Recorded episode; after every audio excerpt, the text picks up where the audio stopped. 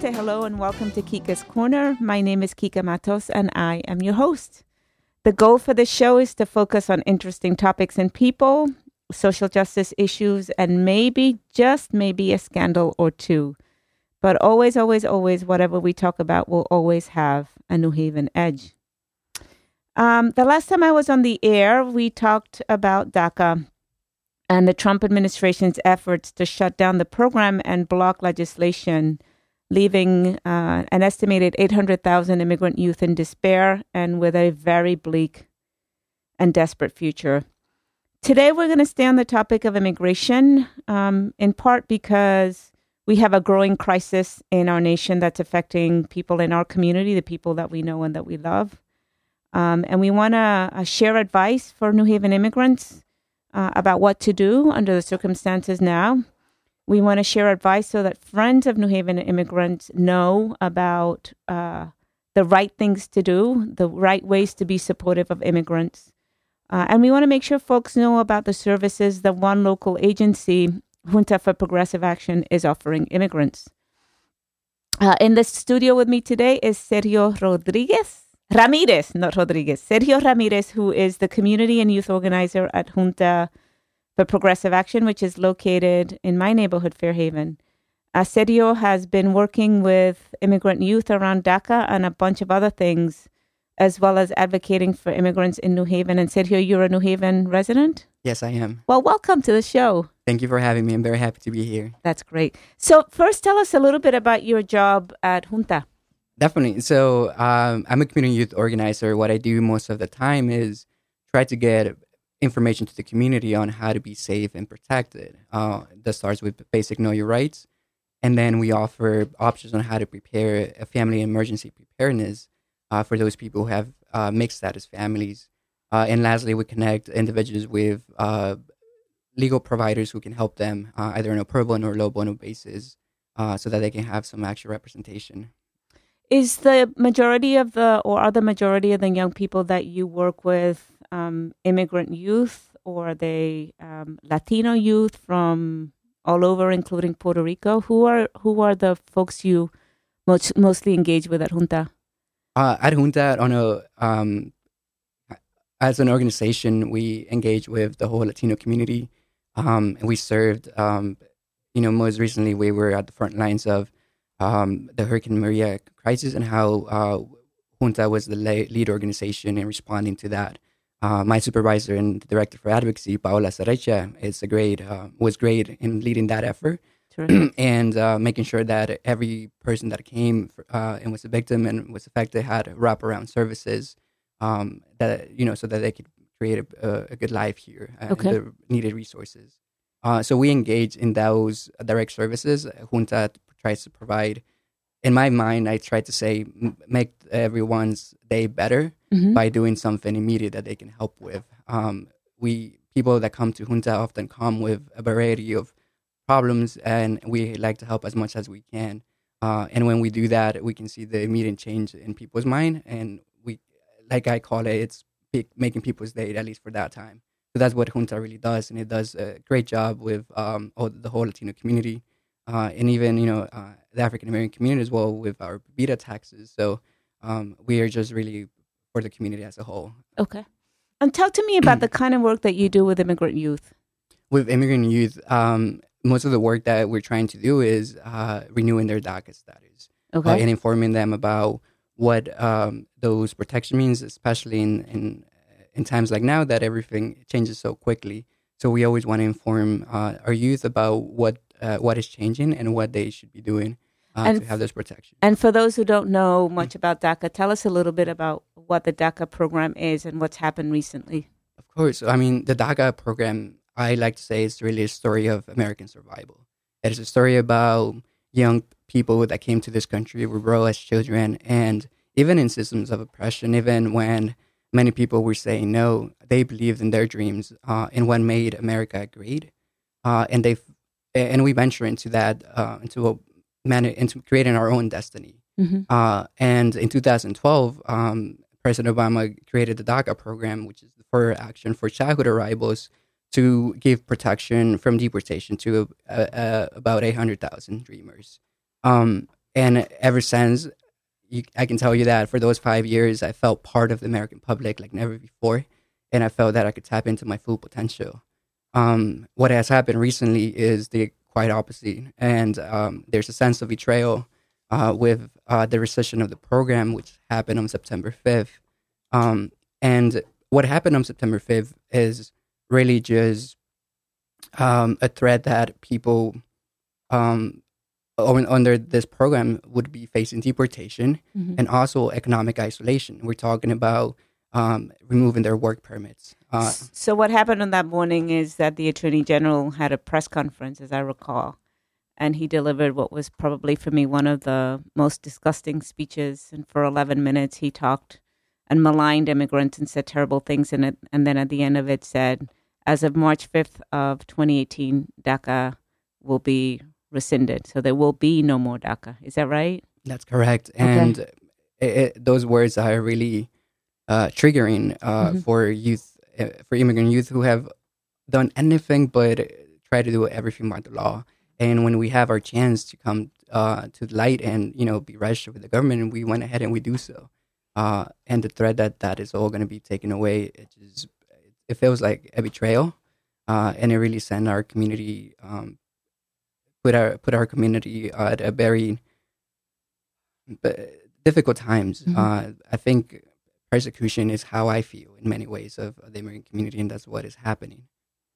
So, talk to me. It's been five months now since the Attorney General made the announcement.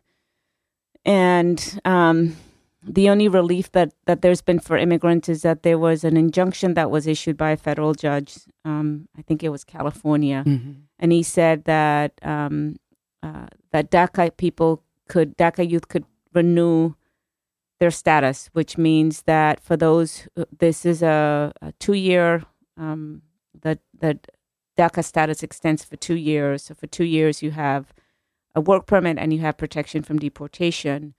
And so, since the injunction, young people have been able to renew their status.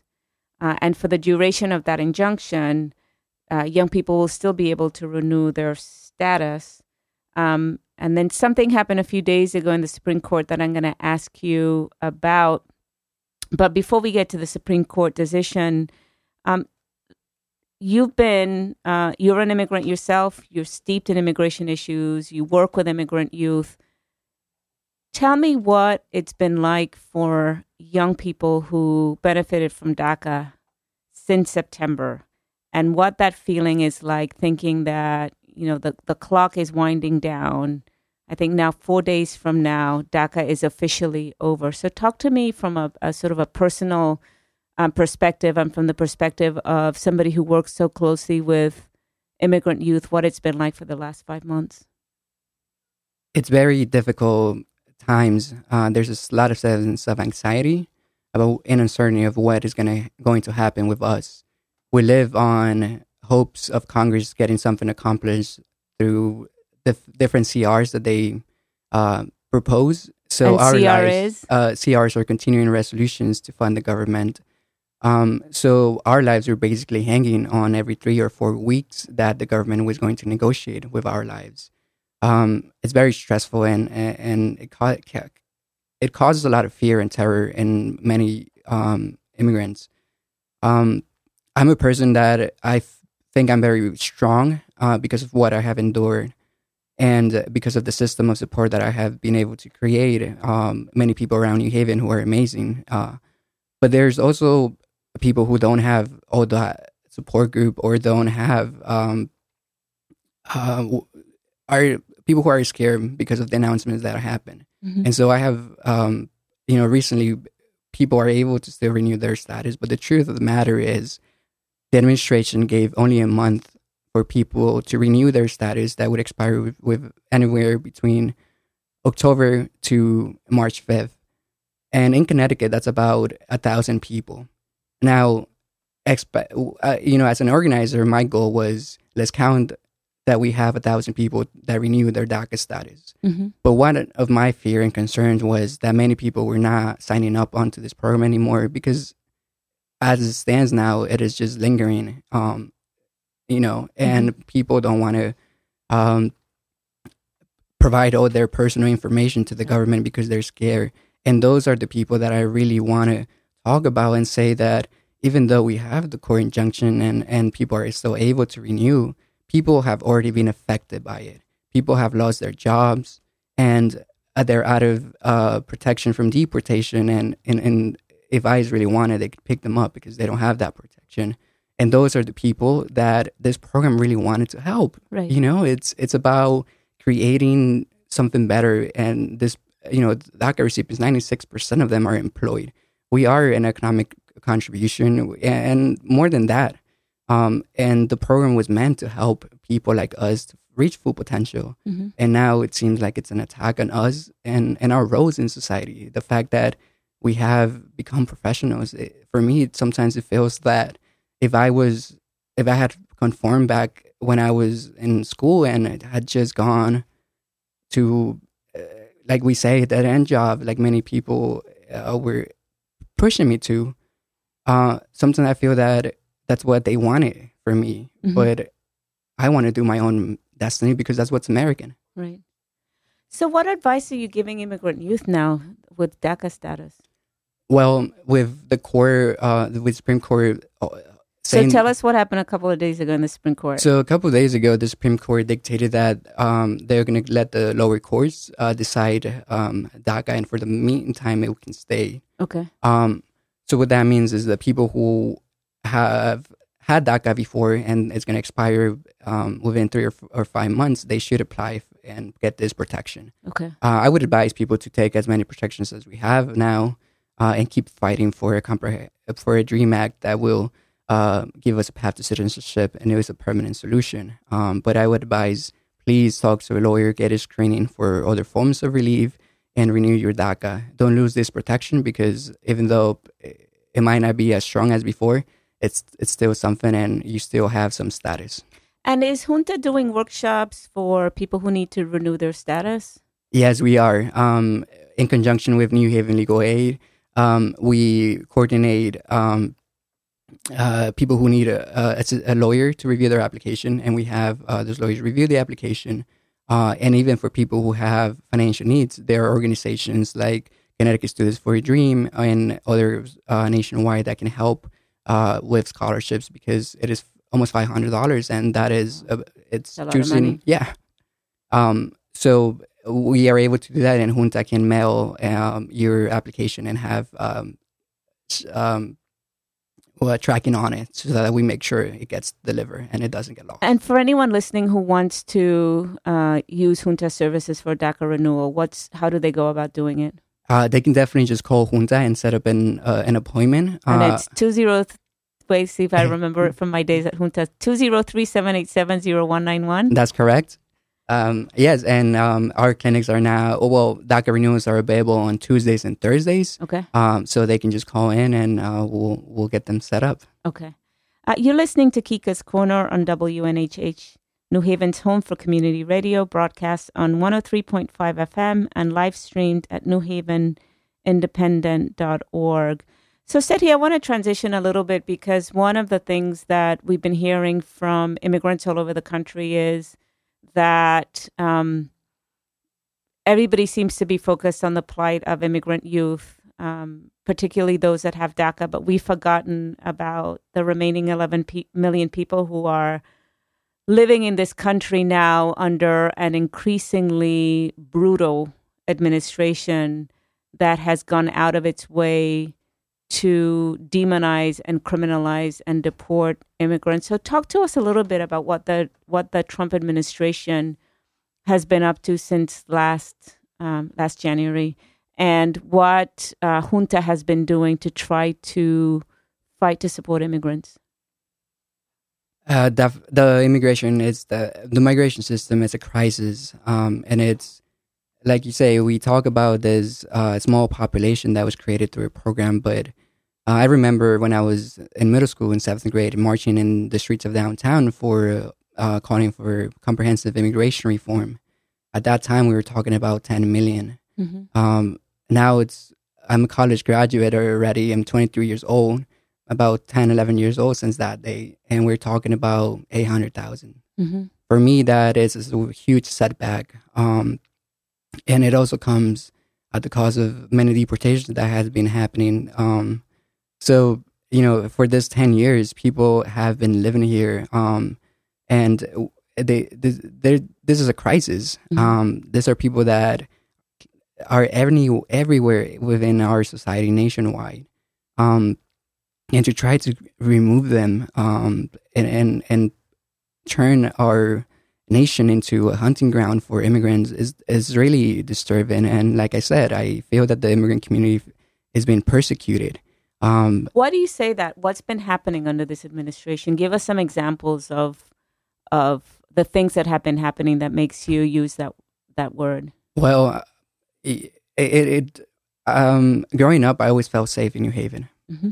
I always felt safe, and today I don't. And immigration, uh, deportation are getting closer and closer to me, uh, okay. uh, even though I have DACA um, protections. Um, a brother-in-law of, of one of our friends was lured into a federal building uh, to sign on something for his son, and he was detained there. And those are the tricky um, policies that ICE is engaging in. I mm-hmm. think today we're safe to say that nothing is out of um, no, ICE can now pretty much do whatever they want, and it's it's just it's disturbing because yeah. I, I would never thought that I would say that that they can kind of do whatever they want, mm-hmm. and it seems like that is the state in which they operate now, and, and right. it's it's completely disturbing uh, for someone who's an immigrant who has those protections. But I mean, I, I know people that when I was growing up, they, they made me happy, and they were great people. They were community people, and these are the people who are going, who are this uh, agency is going after. Yep, and and um, part of the reason why is is it's not because um, ICE agents are just doing it because it's because they've been given permission and they've actually been encouraged to go after any and all the immigrants. And the reason for that is because of an executive order that Trump issued in January of 2017, changing the Obama policies under Obama. Recall that people, he said, we're only going to go after uh, gangbangers and people with violent criminal histories if you're law abiding and you um, uh, you are a contributing member of, of society. We're going to leave you alone. We're not going to deport you. All of that has changed under Trump, right? So now we we have Trump saying uh, in the executive order, uh, he said there will now be um, this this this policy is no longer in effect and ICE has now permission to go after anybody and everybody, uh, and they can deport whoever they want whenever they want. And as a matter of fact, just yesterday there was a rally a uh, few blocks away because one of the latest really disgusting practices of ICE officers is that they're going into courthouses looking to round up uh, round up immigrants. So, so your story of your friend, unfortunately, is nothing new. It's nothing exceptional. This is part of the practice that this new administration has encouraged and put in place. So, in light of that, tell me what, you know, Junta is an organization that is very close to the ground. Um, you serve thousands of people every year immigration is an issue that you have uh, the agency has taken on for at least the last 10 years. So given that things have radically changed and we have an administration that is very anti-immigrant what are you doing to try to protect and support immigrants in this community? Um, we do it though in, in four steps. Uh, as an immigrant myself i always think that um, if i could create kind of a small kit for um, uh, immigration protection uh, it's in four steps. And the first one is knowing basic uh, know your rights information okay. uh, that can minimize uh, um, consequences when interacting with ICE or with the police, um, and um, how to effectively know if ICE agents have a warrant signed by a judge or just by the um, immigration agency. Okay. Uh, so distinguishing between those two, because um, like you said, you know, everyone now is uh, a, a, effectively a target of deportation. So knowing those rights um, are essential, and that's the first step. Secondly, um, because we live in, in a mixed status world, I mean, mm-hmm.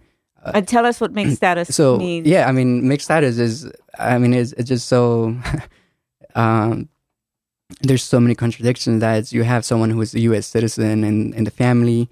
Uh, the mother might be uh, without status, uh, and the dad might have some kind of status. Okay. Um, one of the kids or two of the kids might have uh, DACA.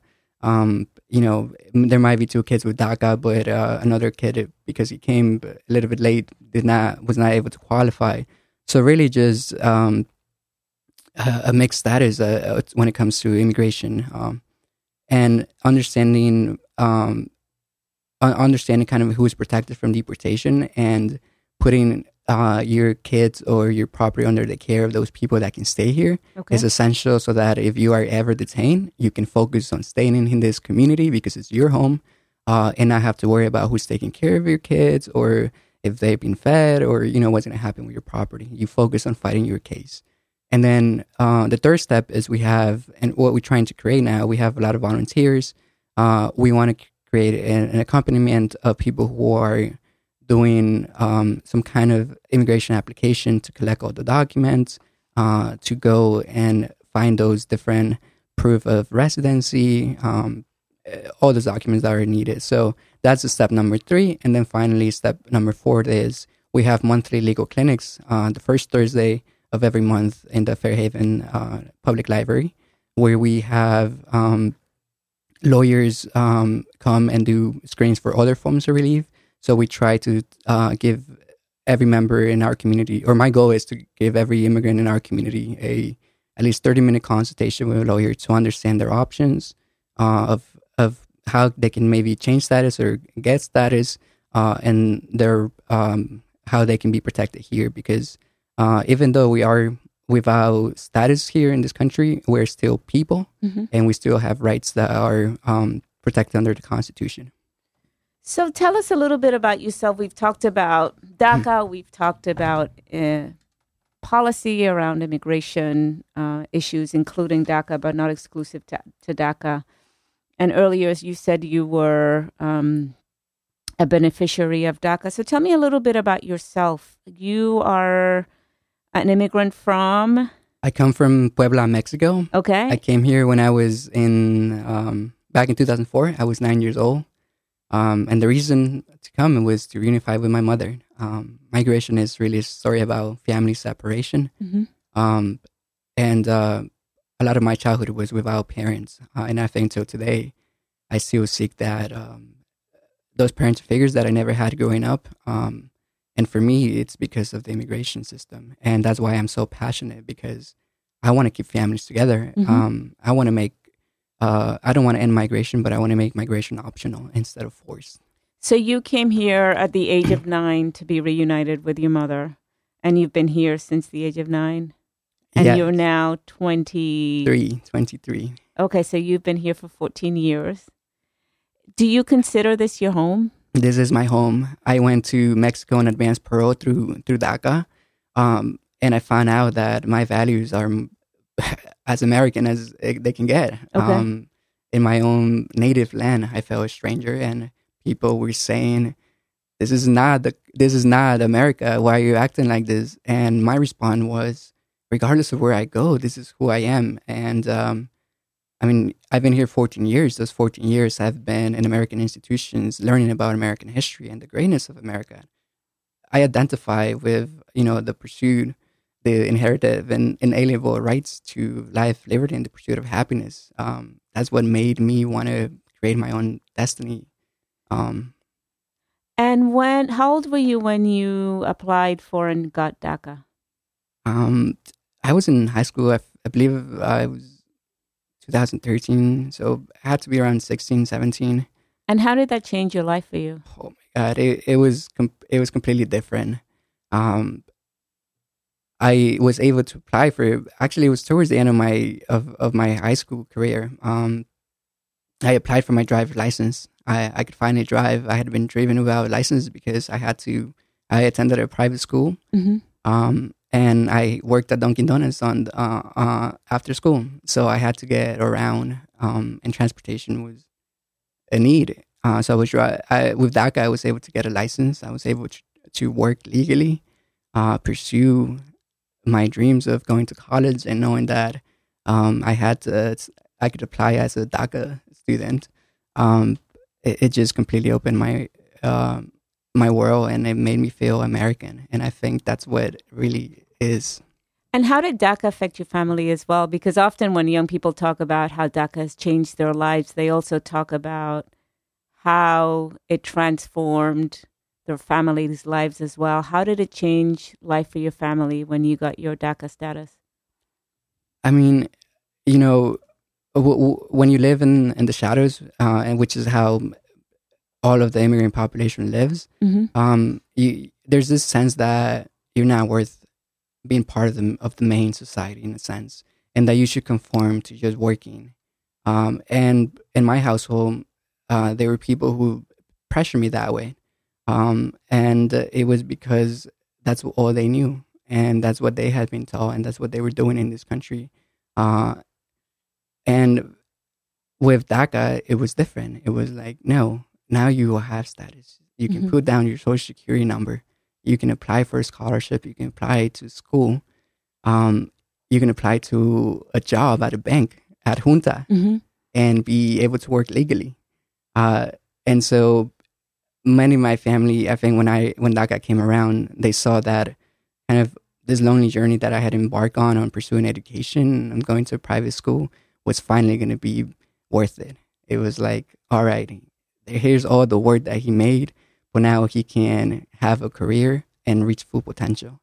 Uh, that was it's it's a complete it's a complete mind shift. Mm-hmm. Um, it's like, oh my god, like you can do anything you want. Basically, uh, it's limitless. Um, and and that's what DACA really is, and that's why I, it, it upsets me that it hasn't become because the the majority of the, uh, of the American public favors it that it hasn't become um, legislation yet. It upsets me because so many people are being left behind. So the latest poll I looked at was uh, issued yesterday, and it showed that over eighty percent of Americans actually support uh, not just DACA, but they support legislation to um, to offer a permanent solution to young people, so they're not their lives are not hanging in limbo the real problem is that the two, there are two people who are responsible for blocking DACA because legislators tried on both sides of the aisle to move the legislation forward. One is our current president, Donald Trump, and the other is a white supremacist uh, who has been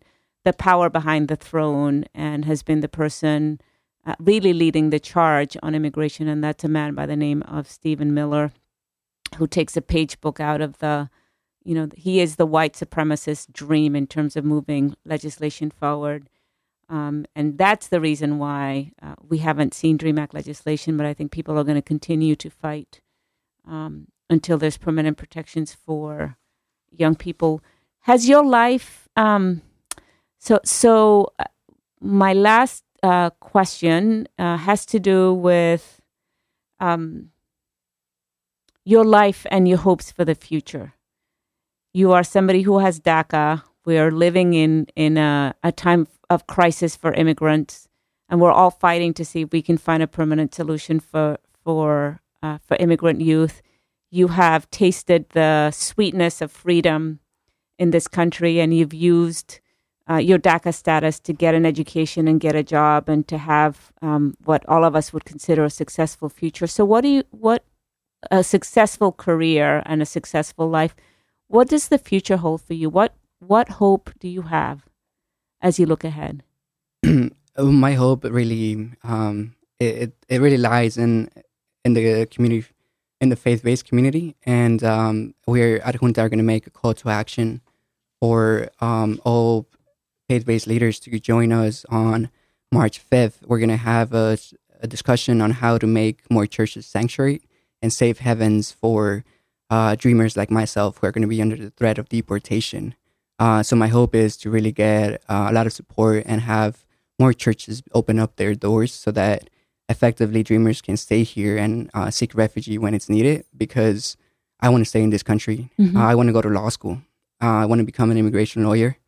Um, and the rest is yet to discover. And that's what I think makes me American. That um, there's this sense of adventure that I I want to go into, and that is the same for um, the 10 millions of us. Um, so my hope is really to uh, create this movement and just um, I think the one thing that we from from the Senate votes, the one thing that was clear was that the White House proposal of tackling DACA with three or four more issues, it's absurd. Yes.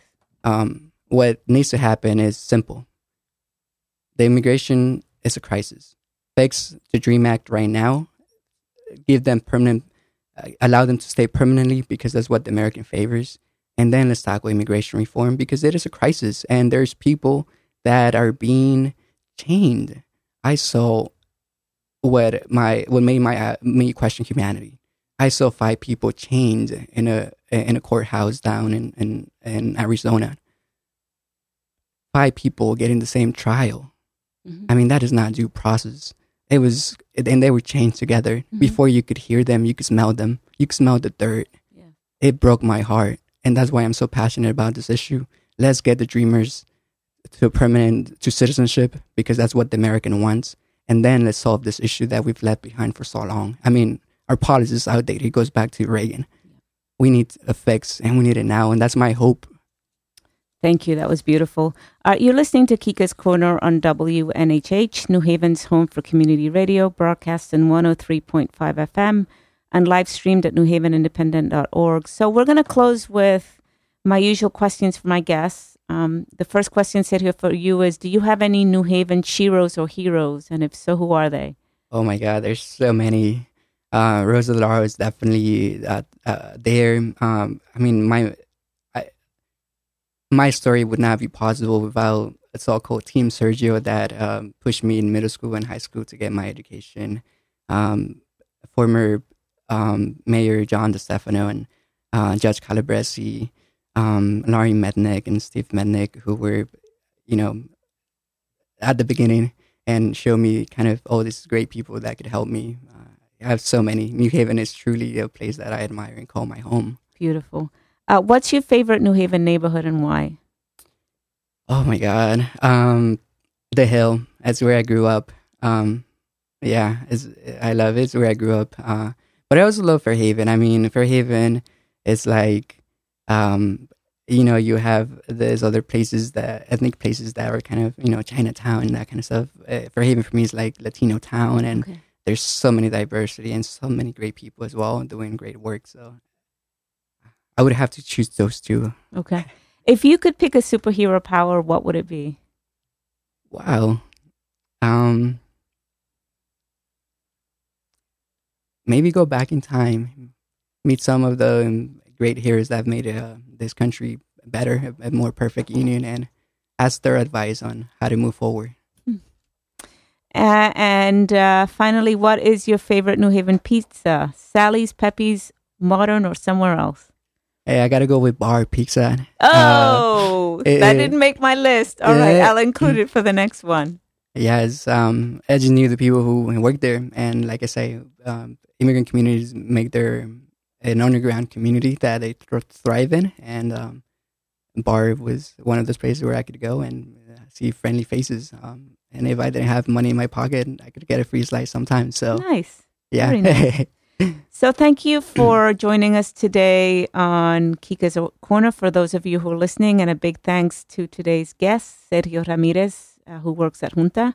Until the next time, here's wishing you justice, solidarity, and many days of sunshine.